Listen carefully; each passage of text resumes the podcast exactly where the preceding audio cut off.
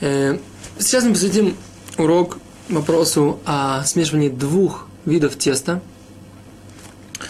Разовьем этот урок сразу на два, как бы, под э, вида, да, что называется, да, под, под урока. Если у нас два разных вида теста, или у нас один и тот же вид. А если у нас э, один и тот же вид, например, у нас э, тхина и тхина, да, то есть сезамный вот этот салат, о котором мы говорили, и, например, мягкий сыр, два, э, одного вида, то можно их смешать. Так? Вопрос возникает следующий. А что будет, если, например, у нас мед и мягкий сыр? Или если у нас есть просто творог, который обычно в моем детстве ели в России, то есть рассыпчатый творог, не такой мягкий творог, как здесь, в Израиле. И мы в него хотим добавить варенье, или хотим на него какое-то густое варенье, да? или хотим в него добавить мед.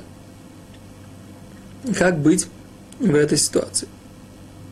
Так, или, например, творог с густой сметаной и сахаром. Так? Как быть во всех этих ситуациях? Так вот, если мы делаем для ребенка этот творог со сметаной, то тогда сначала нужно, нужно добавить сметану, а потом творог, да, и размешать продольно-поперечно, как мы говорили на предыдущих уроках. Так? Для взрослых, если мы делаем этот творог, сухой творог я имею в виду, да, то есть как бы этот, который раскрашивается. Для взрослого, увы, ах, только если хозяйки нам скажут, что творог портится, если его приготовить до шабата, он будет не того вкуса, тогда нужно сделать точно так же, как мы сказали для ребенка. Так, это если у нас речь идет про творог, который я помню с детства в России, который вот, превращается, так он выглядит как такие как бы крошки творожной массы, которые склеились вот так вместе. Если же у нас мягкая творожная масса, как вот здесь в Израиле есть такой мягкий творожный сыр, то тогда ее с медом и вареньем – это спорный вопрос, как себя вести в этой ситуации. С одной стороны, нужно сделать все необходимые изменения – Раф Файнштейн, Раф Карелец, приведено в этой книге Орхот Шаббат, они разрешают, если вы хотите облегчить, то лучше проконсультироваться с компетентным раввином в ситуации, когда нужно покормить, например, ребенка и так далее. Мы уже говорили, при, при каких условиях это можно сделать. Можно ли добавить? Для ребенка мы говорили, что это можно сделать, да? Еще раз напоминаем. Для взрослых, еще раз мы говорим, спорный вопрос, лучше проконсультироваться с компетентным раввином. В рамках нашего урока мы не можем зайти все детали, разобрать все эти детали.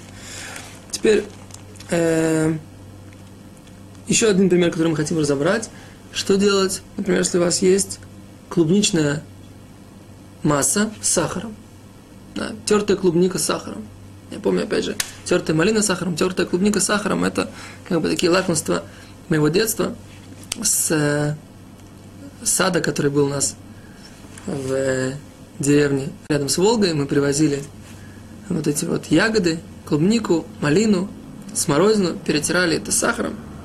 И очень часто, как бы одним из таких лакомств, как бы йогуртов, я помню, что тогда не было, и мы делали как бы самодельные йогурты, брали сметану и добавляли вот эти все фрукты, перетертые сахаром, в, в кефир или в какую-то творожную массу. Так вот, разберем эту ситуацию. Как быть?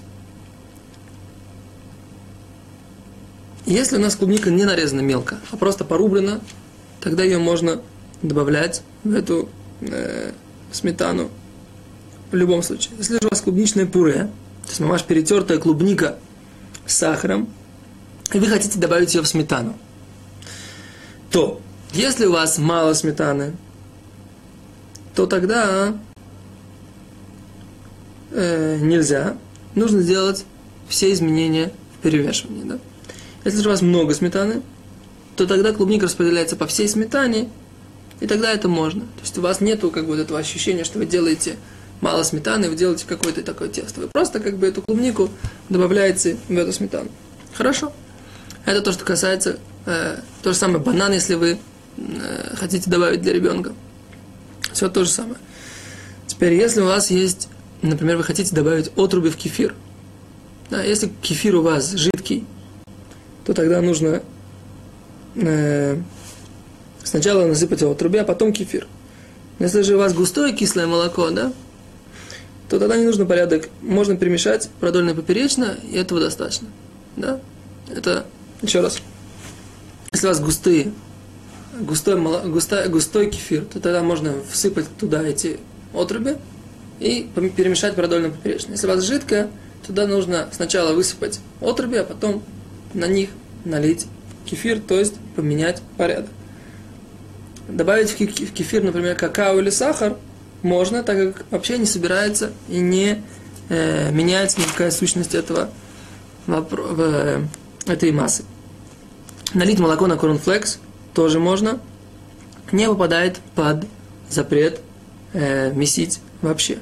Инстант пюре или э, горячая порция, в которой есть, опять же, сухой картофельный порошок, нужно повести следующим образом.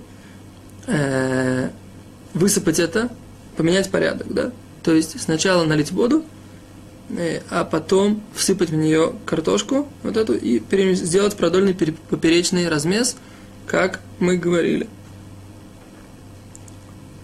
Кашка, детская кашка, которая замешивается непосредственно, сразу она сделает, замешивается непосредственно просто от приготовления воды, ей лучше не пользоваться в шаббат, если есть необходимость для ребенка, спросить у компетентного равина, как быть. Взбить кофе для того, чтобы была такая небольшая пена. Добавляют как, немного сахара, кофе, вот так вот это взбалтывают ложкой. Лучше воздержаться, э, поскольку в этой ситуации не совсем понятно, как бы, почему это можно, несмотря на то, что потом мы разжижаем эту массу, но все равно мы ее создаем, вот такую жидкую массу. Это подобно, в принципе, тем красителям, которые мы упоминали на первом уроке по запрету месить.